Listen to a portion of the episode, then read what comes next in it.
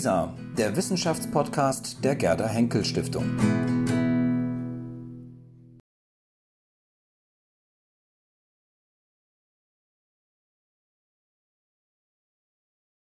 Welcome, everyone. We thank, of course, uh, the BBAV for inviting us to this prestigious uh, salon. This panel is brought to you by the Arab German Young Academy, AGYA, an academy funded by the BMBF, and uh, the Arab German Young Academy of Sciences and Humanities, AGYA, is the first bilateral young academy worldwide. Now there are probably two or three more, but we were the first. Both uh, panelists, uh, I'm a professor of Arabic studies at the American University of Beirut. My name is Bilal Orfali, and uh, my co-host is uh, Professor Kirill Dmitriev from the University of St. Andrews. We're both AGYA members, or we were AGYA members, now we are AGYA alumni. AGYA, the Arab German Young Academy uh, of Sciences and Humanities, aims to establish a community of outstanding researchers who are at an early stage in their academic career. AGYA has over 50 active members from all around the Arab world. I think we have most of the Arab countries represented, and Germany, of course, in addition to an impressive alumni network. These members and alumni are active in dozens of projects that are collaborative and innovative and, of course, interdisciplinary. I think last year alone, AGYA had around 200 projects uh, in one year. So it's quite impressive. Yes, and uh, what Bilal just mentioned, interdisciplinarity is actually at the very heart of AGYA. And our today's panel is also a nice manifestation of it. Some of you must ask, why and how two Arabists who specialize in medieval Arabic literature dare to chair a panel on architecture in contemporary Arab world in Germany. But actually, this is exactly what AGYA did to us. Since we joined, AGYA has encouraged us to think far beyond the limits and conventions of our own academic fields and our specializations. And when we conducted the project in Oman, focusing on aesthetic principles in Arabic poetry and Arabic architecture, we discovered to our surprise that actually this is one of the few countries, wealthy countries in the Arab world, which doesn't construct skyscrapers. And this provoked this whole thinking about human scale, architecture, identity, and so on. And these questions kept us busy since then. And when we got this invitation opportunity to design a panel for the salon, we thought this would be a wonderful opportunity to discuss these questions with two prominent architects, one from Lebanon, Bernard Khoury, and another, Friedrich von Borries from Berlin. Thank you, Kirill. Let me introduce our first uh, participant, panelist, uh, Bernard Khoury, uh, to my right. He of course, needs no introduction to the people in this room, but suffice it to say that he's one of the most prominent Lebanese architects uh, nowadays. There is a lot to say about Khoury, about his awards, about his projects, but I will say that he's one of the most uh, provocative minds in contemporary architecture today. Look at his projects, BO18 in Beirut, Central, many others. Uh, he is well known for his ability to produce critical interventions in problematic zones like Beirut. Thank you, Bernard, uh, for coming all the way from Miami despite all the conditions. And uh, actually, Bernard, he was just telling us that he had many projects in Berlin, uh, including he was involved in the uh, uh, Pfefferberg project, but none of them materialized for many reasons, but he knows Berlin very well. So thank you for being with us here today. And our second panelist today is uh, Friedrich von Borries. Friedrich is an architect and professor of uh, theory of design at uh, Hamburger uh, Akademie der Künste. Uh, in particular, Friedrich has interests in uh, design and political developments. And this is the expertise which is especially also valuable, I think, for our discussion today. Uh, here in Berlin at the Jung Akademie, where we first met, uh, Friedrich established a working group, Kunst als Forschung, Art as Research, And within the group, uh, he conducted a series of very interesting projects on the intersection between design, research, and politics. And this intriguing triangle is also at the center of his new project, uh, his exhibition entitled Politics of Design, Design of Politics, which is now on display at the Museum of Design, a prestigious Museum of Design in Munich. And you all have the opportunity to visit it until September this year. Uh, social and political questions are also relevant for our discussion tonight. So, Friedrich, thank you very much for agreeing to join us. We are very happy that uh, you are with us and uh, with us, and uh, looking forward to your provocative uh, thoughts on the topic of human scale in architecture. As we all know, human scale is a fundamental aspect of design and architecture. Already Vitruvius, the famous Roman architect and engineer, regarded human body as the main, the principal source of proportion. And the famous uh, drawing by Leonardo da Vinci, the Vitruvian man, has always been associated with this idea that man is or should be the measure of all things. So the question which, which with which we would like to start our discussion tonight is basically what is human scale in architecture in your personal understanding? Is it just the physical measurement, or should it also entail other aspects like emotions, social aspects, political, cultural, religious, and so on? And how do you use human scale in your life as architects and as also engaged citizens? Please, the floor is yours. Friedrich or Bernard, whoever would like to start. Go ahead. Should, should I start? Yes. Okay, and um, well, um, hello, and thank you for the inv invitation. I'm, I'm uh, flattered to be on, on a floor with Bernard. It's, I think, 20 years ago that you gave a lecture in uh, Karlsruhe where I studied. And I was 21 or something and listening and sawing your crazy projects. Now you're making and me look old. Then, uh, 10 years ago, I visited uh, him with my students when I became a professor, and now we are here on the floor together. and um, well, when uh, so I was uh, happy to be invited, and uh, for sure, as a former member of the Young Academy, it's also a duty and honor to to be here.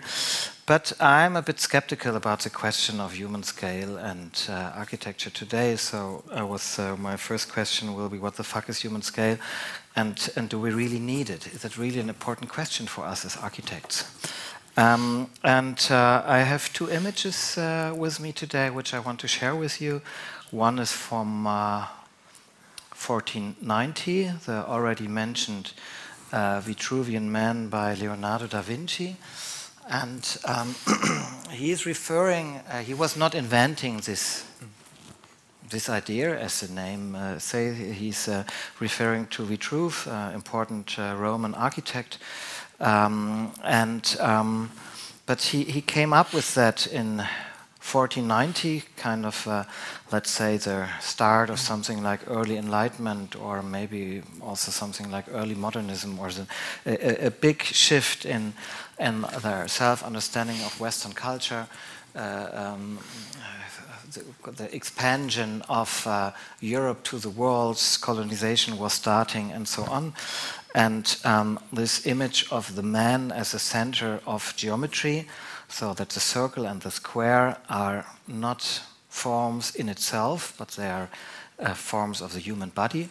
And uh, the center of the world is the human being, and maybe not God anymore. So uh, there is one aspect in this very early image of, uh, let's say, liberation.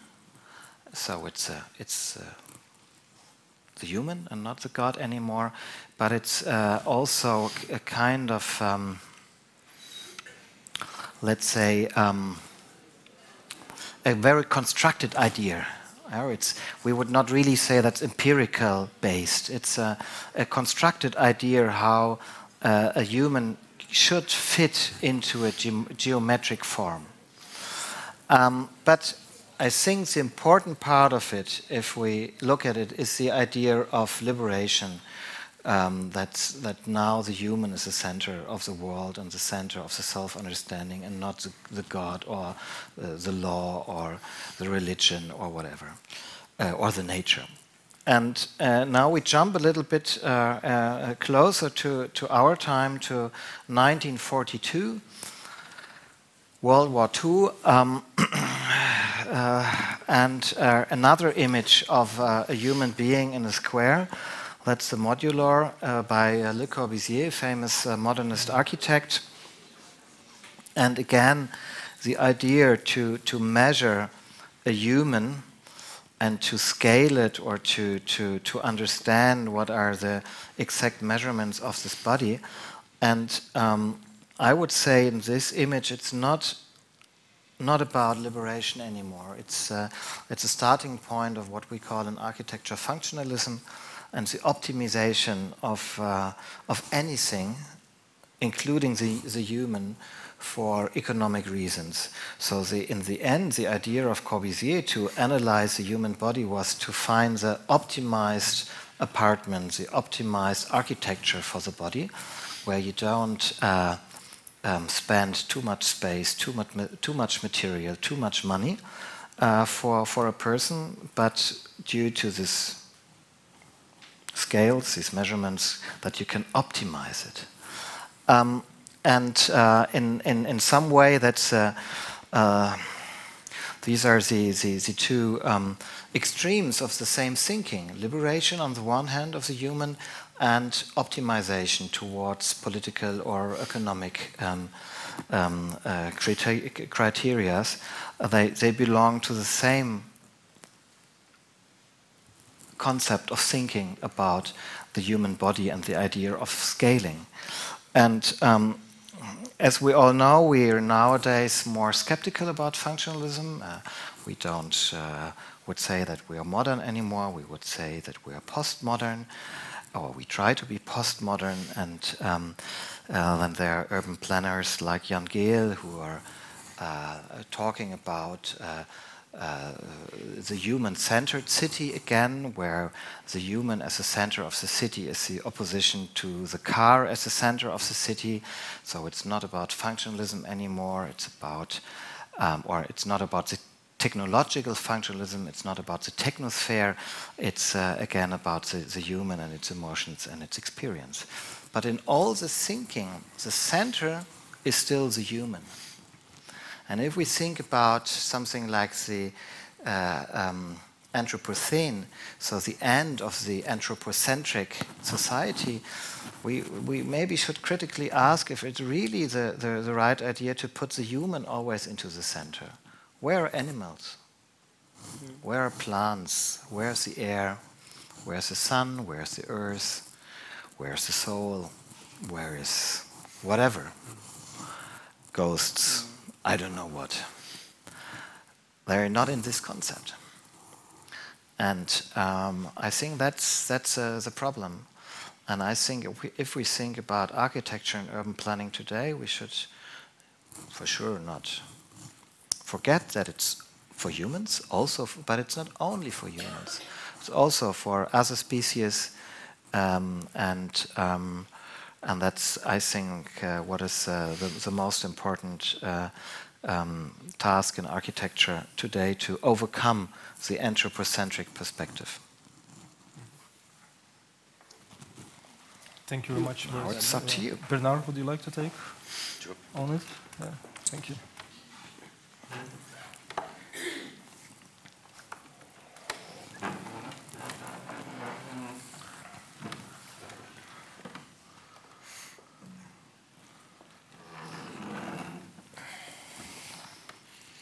Okay.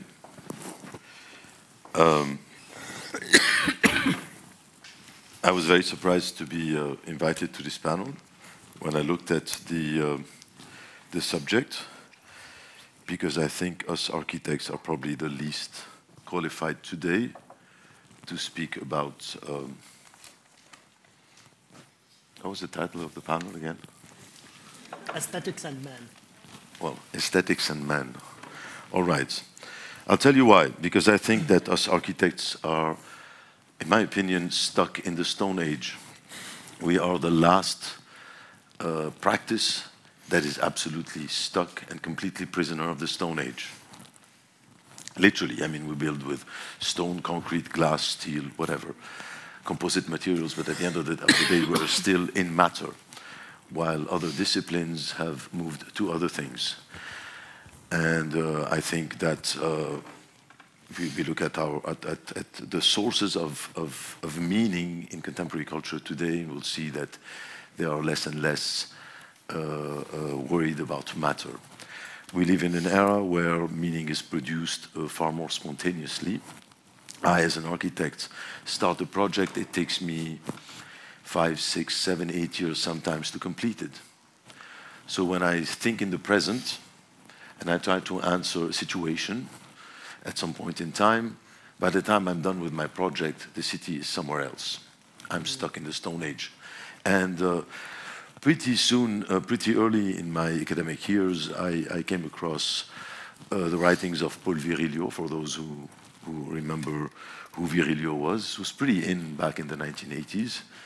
Uh, pretty forgotten these days, but I thought his words still make a lot of sense. Virilio said in very simple words that uh, we have moved, it, it basically everything boils down to speed. We have moved at animal speed up until the mechanical age, huh? let's say the 19th century. So we perceived space and time huh? by moving on the back of camels or horses or donkeys or just running or at the speed of the sails. Yep, and then, and then, then came a great acceleration with, uh, with mechanical speed. Trains, automobiles, planes. And this acceleration has produced uh, great revolutions, catastrophes, demographic revolutions, medical revolutions, scientific revolutions, political revolutions, you name it. And, and world wars and so on and so forth. That was a slight acceleration, huh? from animal speed to mechanical speed let's say twice or three times the speed of sound, maximum, Mach 3. That's, I think, as far as we, we, we traveled, as fast as we traveled. But then comes something far more important, the acceleration from mechanical speed to electronic speed, the absolute speed of light, where matter no longer is no longer important. This became very central in my work. Uh, I'm not going to take you through all of my uh, slideshow because I started my career in the entertainment industry. So we're going to skip that. See, that's me when I had long hair when I was young. Not on the pole, the other guy with the cigar. Uh, uh, so I built nightclubs that became invisible during the day, wake up uh, at night, right? Make a lot of noise in their surroundings. Temporary buildings, strangely, my buildings, my first six buildings had an expiry date. So very strange relationship with time. Huh? When you think of architecture and building, you think, uh, you think of uh, something that is atemporal. We build uh, for eternity. From the pyramids to the stupid shapes of Frank Gehry or, or the deconstructivist gang, at the end of the day, they're shapes, it's matter. But these are the dinosaurs of culture because they didn't understand that we are no longer in matter. So my first building that I ever built is an invisible building that wakes up uh, at night. Uh, another very important exercise uh, that dates back to 1991, back then I had long hair and was very young, uh, was with Lebbeus Woods, was a project that was about the demolition of buildings, that tried to make architecture out of the demolition of buildings, the literal disappearance of matter. This was a project on, um, on the demolition of uh, buildings that were war damaged in the city center of Beirut that had to go, and the replacement of the replacement of the physical memory by a memory that was of another kind, an immaterial memory. So there was a literal correlation between the building of a database in kilobytes or megabytes and the disappearance of matter in cubic meters. I took these experiments into the practical world this project uh, was my second build project, La Centrale in Beirut, where it was also about temporality. Here, instead of re rehabilitating the building, I literally assumed my criminal act of violating the building. temporality was very important. I played on the poetry of decay, the building still decomposing behind the mesh, uh, which was protecting its facade. Convertible buildings, buildings that were very, very often extremely absurd in many ways, in the sense that it was just a stupid restaurant, yet it looked like a, like an assembly hall. It had the allure of a, of a political space, something that was far more important than just a stupid restaurant. Unfortunately, the setup didn't last very long because, because it was too dramatic. So, um, but then we moved to, um, to uh, more humble, practical interventions. Uh, this is residential buildings uh, here, apartments that uh, allow you to go from any room to any other room. You can travel in your house literally outside and not inside. So you connect to the bathrooms, the kitchen, the, be the bedrooms, the living room, if you wanted to, literally on the outside, and you reconnect with the city. You see, these were all efforts to build situations with what I call instruments or apparatuses. My architecture is about instruments and no longer about architecture in the conventional sense of the term. So there is no, um, you know, uh, formal gestures here. I don't really care much about aesthetics or architectural language. This is me standing proudly on my balconies. Perhaps the most absurd of my residential projects is a building that allows you to drive your car into your living room by means of driving it up with an elevator into the building. We actually got it built. It's a building for playboys. The idea is that you pick up someone in a nightclub and you drive that person back to your apartment, and if you're lucky, you spend the night in the car, not in the bed.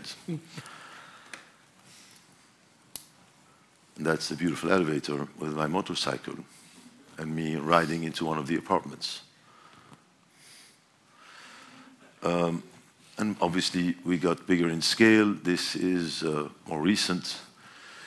Uh, the story of that building is very complicated. Maybe we'll get back to it uh, later during, the, conversation. But this was really the product of the site, the impossibilities of building out that particular site. But again, a need to reconnect with the city physically, almost in a visceral way, in a carnal way, and reestablishing relationship with neighbors in almost uh, an indecent manner.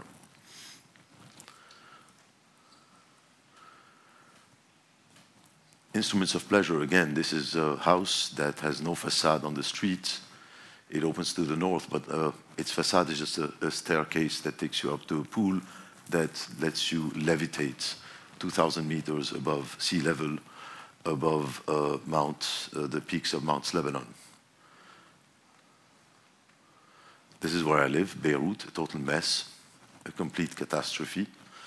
Uh, this is where you read the total bankruptcy of our political institutions, the lack of any instruments of control uh, for uh, the growing of the city, the growth of the city. And that's my house with two cannons aiming south towards the enemy, whether it's Hezbollah or Tzahal, who knows. Uh, I'll skip this one. This is something we provoked. Blood uh, into the river of Beirut that uh, goes, uh, you know, splashes into the Mediterranean. Uh, again, going back to this issue of the body, um, and Paul Virilio, this was an exercise that talked about uh, the regression of the order of speed. To the far left is the fastest man. He's uh, sitting uh, butt naked on the floor with a laptop on his lap. He moves at electronic speed.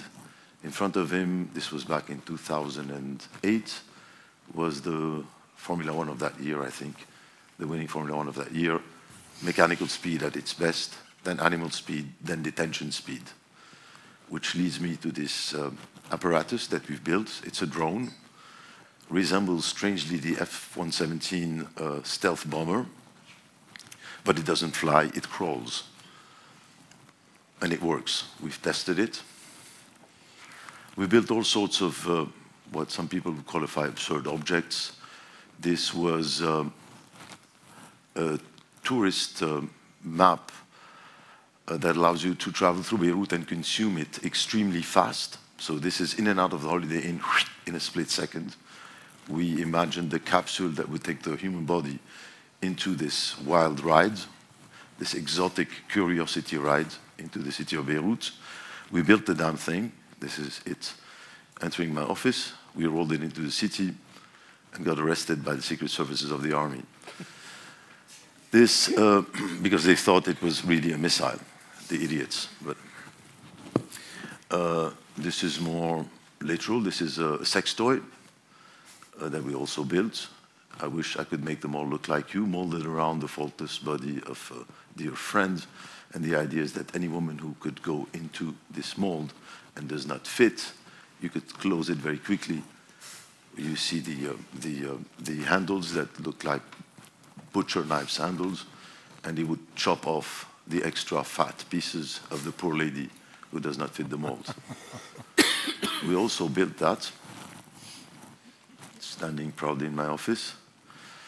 And back to Vitruvius. This was uh, Vitruvius in quarantine, an installation we did in, in uh, Milano a couple of years back uh, that takes you from, um, well, the perfect Vitruvius proportions carved in stone, in marble, in real marble.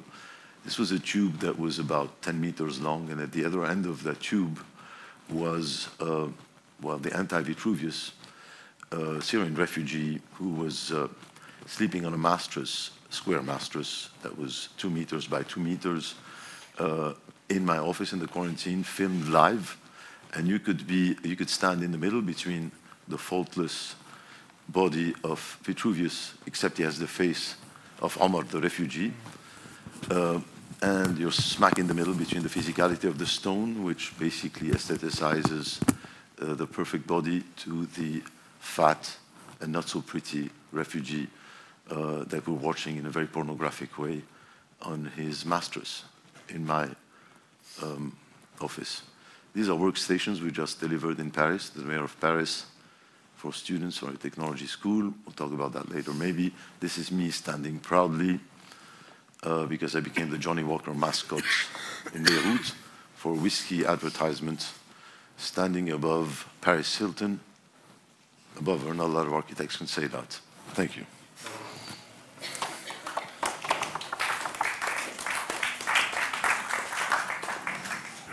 Thank you both for this uh, provocative, these provocative uh, presentations.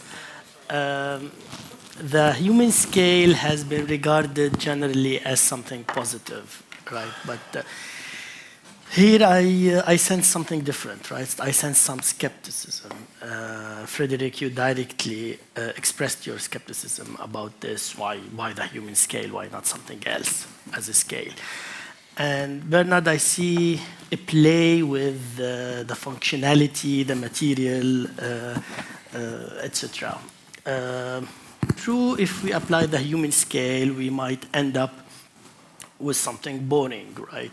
We still build ugly buildings somehow. Uh, we still see them all around us. Uh, in our trip to Oman, for example, yes, they don't build skyscrapers, but scrappers, but uh, we see that most of the mosques are an exact copy of each other. Uh, most of the buildings, the opera house, the uh, castle of uh, uh the sultan, they, they, look pretty much the same. We can uh, not apply the human scale and we can end up with something pathetic, right? Uh, buildings that look great from the airplane, but are suffocating if you live in them. Uh, you can end up with an island that look like a cedar tree or a palm tree or whatever, right? And these are actual projects, right? And uh, try living in them, they're, they're dull. Um, right? Uh, you can end up with something, uh, you know, even the mythology, right, of uh, the Tower of Babel, it ended up with uh, something uh, destructive uh, and chaos. So we might not end up with something chaotic here, but what is the exact, what is, what is the good measure? What is the exact measure? What makes a building a good building, in your opinion? And my question is to both of you. Well, if we talk about a city, a good city is one which is functioning. So Beirut is not a good city because there was a war, so something was not working. And in a good city, people could live together without fighting against each other. Uh, so, but uh, maybe this fighting belongs to the human uh, being, and so it also belongs to the human scale. But if you have this pathetic, the human scale in mind, you normally would not think about these uh, aspects of, of the human being. And uh, maybe Bernard could tell more about that because uh, the first building you showed us, the nightclub, correct me if I'm wrong was built on the site of a former Palestinian refugee camp where was a massacre by Christian militias, and uh, not everyone was so happy about having you building a nightclub there with women, men dancing, having fun on a, on a tomb, on a mass tomb. So, what is a human scale? Is it uh, the dead body? Is it the dancing body? Is it uh, are they ghosts? Are they not ghosts? What does it mean? Uh, well, I, I, started my talk kind of a bit like you in, in, in questioning um, the human scale in, in, its, in its literal uh, definition, because um, I think um, we simply have a, a very different notion of space and time today as our fathers did and our grandfathers did, and as you go further back in generations and in time, uh, obviously there was a different relationship to space and time, and time is of essence here. So I think we cannot dissociate this issue of human scale uh, to our perception of to putting the human body uh, uh, in the context in which it perceives its surroundings. So um, I think today we're just at the very beginning of, of, of very important revolutions, uh, if not more, regarding this issue. And I seriously don't know where we're going. Mm. And I think architects have a serious problem because this really shakes the very definition of the practice. Uh, and I see around me, uh, you know, in academies, in schools, uh, and it's been the case for half a century, if not more, a kind of a, a defensive strategy from architects in the sense that uh, there is a complete denial to, uh, to this phenomenon, and if anything, self-content in being literally the last, uh, the last uh, um, Stone Age practice. Um, I am not one of those. Mm -hmm. I think uh, I, I, want to be realistic, and I very seriously questioned uh, very early in my academic years whether I still wanted to continue uh, in this practice mm. because I was thinking, I was envying uh, others who were acting and producing meaning in, in much more spontaneous um, uh, practices that were far more in tune with our culture. So I think architecture has a very serious problem with that, and um, and I don't think we can we can talk about human scale uh, today as we could talk about human scale at the at the mm. at the bleak of, of the mechanical revolution or even prior to that. Mm. And you look at what architecture, uh, how architecture survived the mechanical uh, revolution, you will see that it's pretty much a sad fate, because uh, you know what have we done in hundred years of, of modernism? You know, not much. We've gone 100, 200, 300 meters up. That's nothing. I remember my partner showing up to Beirut in 1994 with something that was as big as a fridge that had a one uh, gigabyte of memory, not live memory, of storage memory. And we were like, this was 1994. Wow, one gigabyte. It was this big. Uh, and uh, how much do you have in your phone today? Or in that little thing that I gave you that has that chip that has that memory of my lecture. So we, we, we are moving so much faster on other fronts I think uh, the fate of architecture is really not something to brag about. Mm-hmm. We have completely failed. Is, is this why some of your buildings are performative somehow? Right, you know, the, the, the, the club that, absolutely that, that because, because, doors? because I want, I want, I think our last, our last territory uh, of intervention, our last chance to, to hang on or to produce meaning in, a, in, a, in, in this situation is to is to uh, is to completely re-question or if anything negate and forget some of the fundamentals of our practice and and with a lot of humility mm-hmm. and try to connect to other things and what I, my my my my strategy was to try to build literally instruments that would provoke certain behaviors in certain situations, uh, provoke situations. At my best, I could provoke situations. And again, I tell you, my first six buildings were temporary buildings Right. in the sense that they were not there to last forever. When you're working in, in a temporary situation, you can afford to do things you would not afford or dare to, uh, to state in permanence. Uh, permanence is a completely different story. You're building something that's going to remain after you're going to be six feet under. That, that's quite a thing, a certitude, because it's erected, it's in solid stone or concrete or steel or whatever bullshit material it is. Frederic, you want I mean, you know that I admire your architecture, But from a theoretical perspective, you also can state it's academic upper class architecture, and it has nothing to do with a problem we could connect to a question of human or non human scale in architecture today or in the city today. You mentioned these. uh, computer from 1984. I'm not so good in numbers, maybe other people are here in the room which are better in it. But I think the amount of people living on the earth from 1984 to today has maybe not doubled, but I think in 1984 it was 5 billion, and now it's seven and a half. And in 15 years it will be the double of it was in 84. So the real problem is, and you came up with this human scale thing, what could a city, I mean, Berlin is less or more everything reachable in one hour. A lot of things are, you can live in your mm. kiez in, in walking distance. But if you live in Mexico City or in, in, in, uh, in uh, Tokyo area or in the new African cities, uh, or I don't know if we should call them cities, uh, high density uh, billion or millions of people uh, settlements, the questions are not about human scale and how big is your square. It's really about how to survive, how many people can use one toilet, or, or how many people have to use one toilet. Yeah? Uh, uh, not like one family, two toilets, like in Berlin. It's uh, 50 people, one toilet, or 20 people, one toilet. That's then the, the, the success of.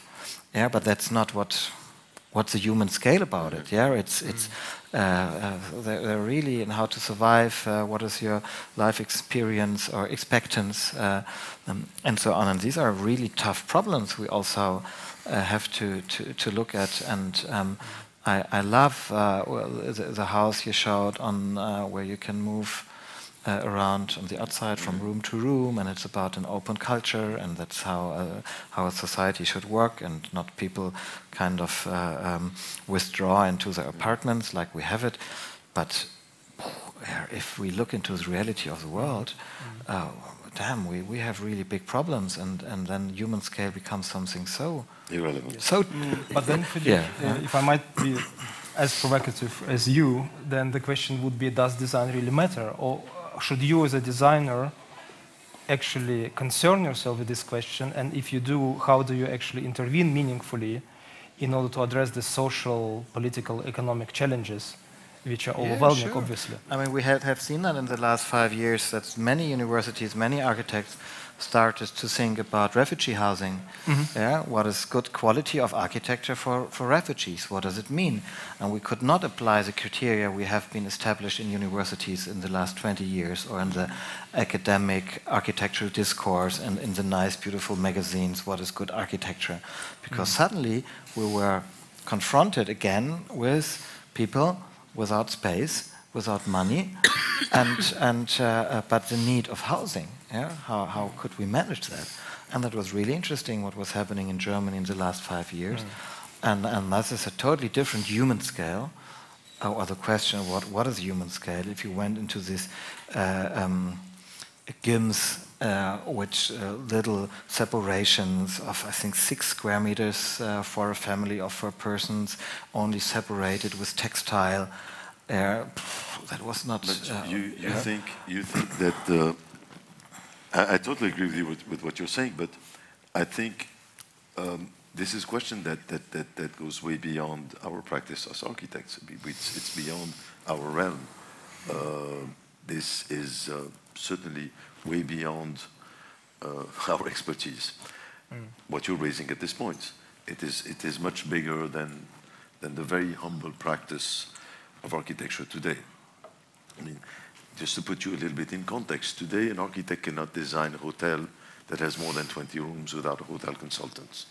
An architect cannot design a jail without a jail consultant, without, cannot design a hospital without a hospital consultant, cannot design a mall without a mall consultant, and so on and so forth. The DNA of buildings are no longer in the hands of architects. Architects mm. today have become just mere specialists that apply this last layer and they're very nombrilist, we say in French, extremely pretentious practice. Mm. Forget architects. We are at the very, very last end of the chain. We are no longer the architect at the right of the ruler. Uh, architects no longer produce cities. Mm. Uh, they no longer produce meanings. We are monkeys. We're morons and idiots. Huh? Uh, so I think I agree with what you're saying, but it is way beyond what, what, what, uh, what, what our humble means uh, able, enable us to do. I say, uh, you know, with, again, a lot of humility, unlike those who propose shelters for the poor, I build for the rich. I build nightclubs, apartments for playboys, and, uh, and so on and so forth. Because that's, that's the world I live in, you know. I don't have a government that, uh, that commissions me public housing. Am I a bad guy?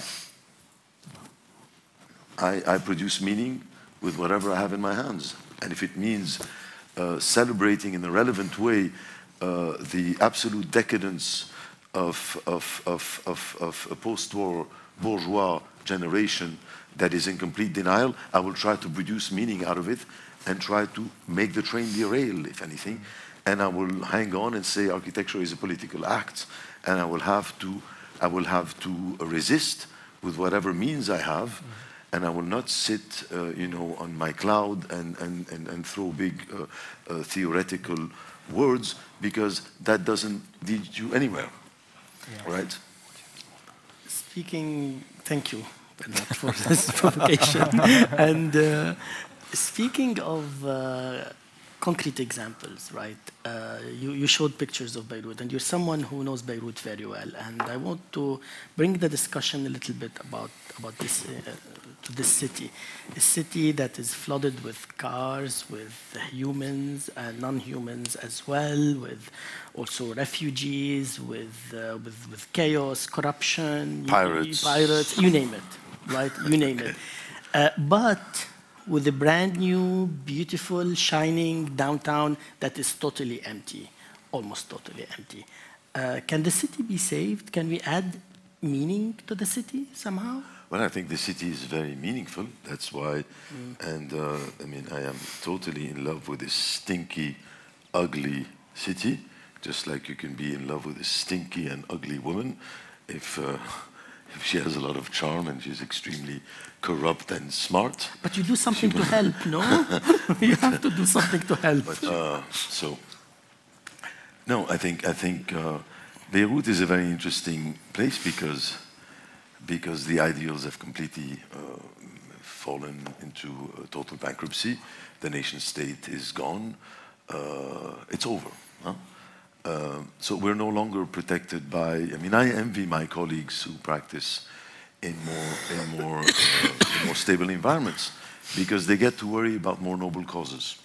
Mm. Agreed. Mm. Uh, I don't have time for that, unfortunately, but it doesn't make the place an, un an uninteresting space or place.